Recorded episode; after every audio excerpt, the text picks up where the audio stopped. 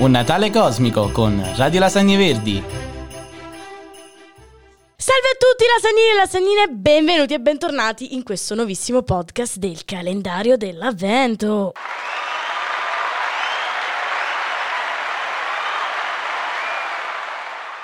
Oh yeah! Ciao ragazzi, buon pomeriggio, buongiorno, buonasera. In qualsiasi ora voi stiate ascoltando questo podcast, quindi. Infatti, adesso ai microfoni chi c'è? Io, Elena e... Chiara. Oggi, 23 dicembre, andremo a parlare di amore. Amore, abbiamo parlato tante volte di amore e di tutte le sue forme, ma qual è la forma più bella se non quella scritta da poeti? Ecco, poi soprattutto quando bisogna coglierne quantomeno il significato. Infatti oggi Chiara di chi andremo a parlare? Oggi siamo proprio internazionali, comunque oggi parliamo di Ho sceso dandoti il braccio almeno un milione di scale di Eugenio Montale. Poesia che penso che tutti di voi uh, avete almeno sentito almeno una volta nella vita o almeno avete sentito il primo verso perché sì. penso che sia uh, un po' quello più, più, famoso che poi è anche il titolo della poesia perché appunto Montale dava i titoli delle poesie prendendo il primo verso. Che originalità. Credo che eh, poi allora eh, facendo un backstory questa poesia appunto uh, viene composta da Eugenio Montale dedicandola a sua moglie, ovvero Drusilla Tanzi, che viene definita anche mosca perché ha questo problema con la vista e praticamente indossa questi occhialoni giganti e che poi purtroppo perde la vita e quindi lui evidenzia all'interno di questa poesia come sia cambiata poi la sua vita in assenza della moglie e vediamo poi le, le metafore, no? Che vediamo comunque uh, simboleggino all'interno dei primi due versi già l'assenza che prova dalla moglie comunque. Infatti Chiara mi voleva proprio dire un qualcosa al riguardo. Uh, sì, no, io volevo sottolineare il fatto come questa poesia mi trasmetta un senso di amore molto maturo. Sì. Cioè, nel senso, non stiamo più parlando di un amore uh, carnale o di un amore passionale che nasce e finisce, quindi un amore nell'attimo. Questo è un amore uh, che già è avanti, è molto avanti, perché comunque è una poesia che lui scrive dopo la morte della moglie e quindi ricordando quella mancanza della moglie e in questa poesia riversa proprio quell'amore che forse prima non si era mai, non si era mai reso conto di amarla così tanto sì. eh, se non dopo la sua mancanza. La classica cosa, eh, non ti rendi conto di quando ami le cose fino a che non le perdi. Ma mm, ecco. secondo me allora ho capito il concetto, ma lui già se ne rendeva conto effettivamente del valore che avesse la moglie nella sua vita. Infatti lui dice che proprio la moglie aveva questo, questo potere, no? Aveva talmente tanti valori, era così buona che praticamente lei avrebbe uh, potuto cambiare la società odierna, quindi che ne so, piena di vizi, piena di, di odio, piena di disaccordo, piena di qualsiasi cosa spregevole o di brutto all'interno di una società. Infatti io evidenzierei proprio il verso 10, 11 e 12. Con te le ho scese perché sapevo che noi due, le sore vere pupille, sebbene tanto offuscate, erano le tue.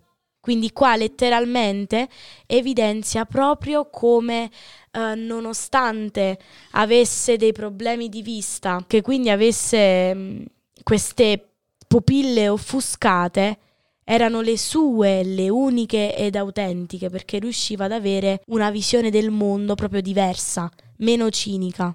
Sì, più che altro, se si legge anche il verso precedente, i due versi precedenti, um, si rende conto anche della complicità che c'era magari nella sì, coppia. tantissimo. Perché, uh, lei era magari quella persona che vedeva la realtà com'era mentre Montale la vedeva più in modo apparente o comunque um, un po' le pupille offuscate uh, per guardare la realtà non erano tanto quelle della moglie ma quelle del, del poeta, del marito. Sì. Quindi uh, appunto forse questa è una complicità che uh, uno riesce ad acquisire forse in età, um, solamente in età adulta o comunque con un tipo di amore, come ho detto prima, che è già più maturo.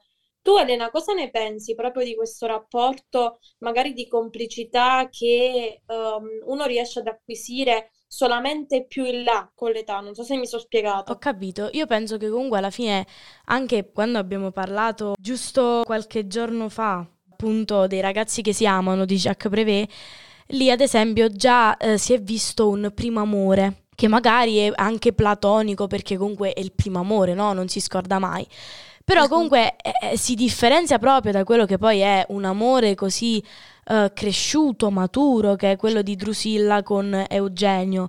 E penso che comunque sì, eh, alla fine con eh, la crescita non solo il rapporto di coppia matura, ma soprattutto le persone stesse. Però comunque l'amore, l'affetto cresce ancora di più soprattutto se appunto le intenzioni sono buone e in questo caso io veramente pagherei per avere una poesia del genere dedicata, quindi è veramente bellissimo. No, ma anche un amore così, cioè sì. io molto spesso vedo comunque tipo i video delle persone anziane che ballano insieme, oppure anche vedendo i miei nonni, cioè penso che sia un altro livello di amore, sì. che è qualcosa che anche se una persona tanto giovane, um, o ad esempio anche i miei genitori, non è la stessa cosa. Cioè, sì, certo. vedo un amore completamente diverso, più profondo, magari forse dato anche dalla solitudine, um, oppure dagli anni che un po' ti trasformano e ti legano sempre di più a questa persona. Eh, non lo so, lo vedo molto più puro, come se fosse un amore di bambini. Come, ecco, ecco, io farei molto il paragone tra l'amore che si ha proprio da bambini all'asilo, quindi sì. quella cosa innocente, pura, sì. molto così, e l'amore adulto, l'amore io... maturo della vecchiaia.